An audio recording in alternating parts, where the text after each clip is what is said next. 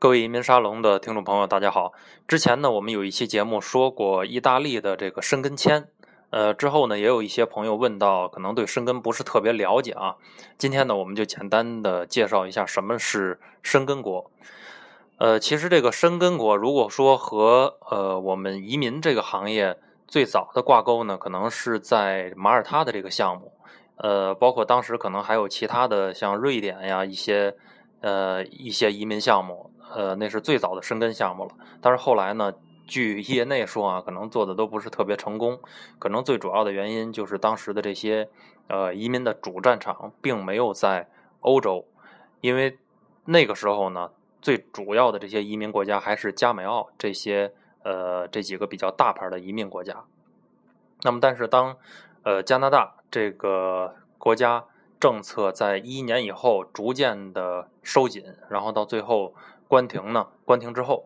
那么大家呢开始把目光开始聚焦到欧洲。最早真正吸引眼球的是塞浦路斯这个一个不是特别的大很小的一个岛国。这个项目呢也算是2012年在这个我们移民行业中的一个黑马的项目了。因为当时可选择的余地真的不是特别多，而且也是当时唯一一个可以真正算得上是买房移民的项目。所以那个时候我们顾问说的最多的可能就是这个买房送移民。那么紧跟下来第二条呢，就是塞浦路斯马上就要加入申根了。因为当时的这个国家呢真的不算是一个特别有很大吸引力的国家，国际上的知名度也不是特别高，一个很小的岛国。但是申根这一条确实还是让很多的申请人心动。那么申根国呢，它最早是在1985年的6月14号最早由5个欧盟国组成，当时是在卢森堡的一个很小的城市，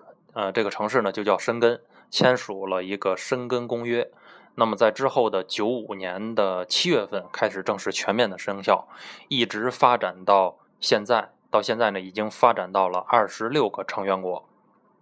那么比较知名的国家呢，像瑞士、瑞典、法国、德国，还有最近的这些比较热门的移民国家，像匈牙利、葡萄牙、西班牙、希腊、意大利，这些呢都是属于申根国。那么这些国家在加入申根之后呢，他们的国家的边境就会互相开放，就不会再有这个边境检查了。那么本国的这些人员呢，居民呢，在出行上其实就像一个国家一样，甚至是比我们国内的这个各省之间出行还要方便。因为像我们经常这个出入北京的朋友会非常有感触啊，每次一到这个高速开着肯定会堵一段，那么那个时候呢就进入了检查站。那么在这些国家之间完全连检查站都没有的，就像是在本国去这个出行一样。乘飞机呢也是可以直接订就可以。走的这个通道呢就直接走国内通道，就不会走这个国际口。所以呢只要我们进入了一个申根国，那么去其他的25个国家是完全不需要签证的。就像上次呢我去这个意大利的时候，当时是查好了地图，本来打算是骑自行车去瑞士的，当时也是租了个自行车啊，但是呢，这个导航没导对，我本来是想走它的有一个因为要穿过这个山嘛，打算走这个隧道，结果呢走上这个山路了，后来就没有爬上去，然后回来转火车，完全没有安检就可以直接过境了。确实是非常方便，虽然在出入上是没有限制，但是在停留时间上原则上还是有限制的，最长呢不超过90天，这个其实也无从查起啊，因为毕竟没有边检嘛，所以说只是有这么一个规定，但是一般人呢也不会说在另外一个国家待上那么长时间，也不工作也不学习。如果说要工作学习，那么还是需要单独的申请对应国家的工作签或者是学习签。还有个问题呢，有的朋友可能会混淆啊，就是欧盟国、申根国和欧元国这三个概念。其实这三个类别呢，它都是相互独立的，几乎就是没有什么太直接的关系。比如说申根当中的这个瑞士和挪威就不属于欧盟，那么英国呢和爱尔兰它是欧盟国家，但是呢不是申根国家，所以有的朋友一定要注意啊，我们拿到申根的时候是不能够去这个英国的，英国的签证是要独立申请的。那么像这个欧元国、欧元区，匈牙利呢它既是欧盟也是申根，但是呢在它这个国家是官方的这个国家的货币不是欧元，是福林。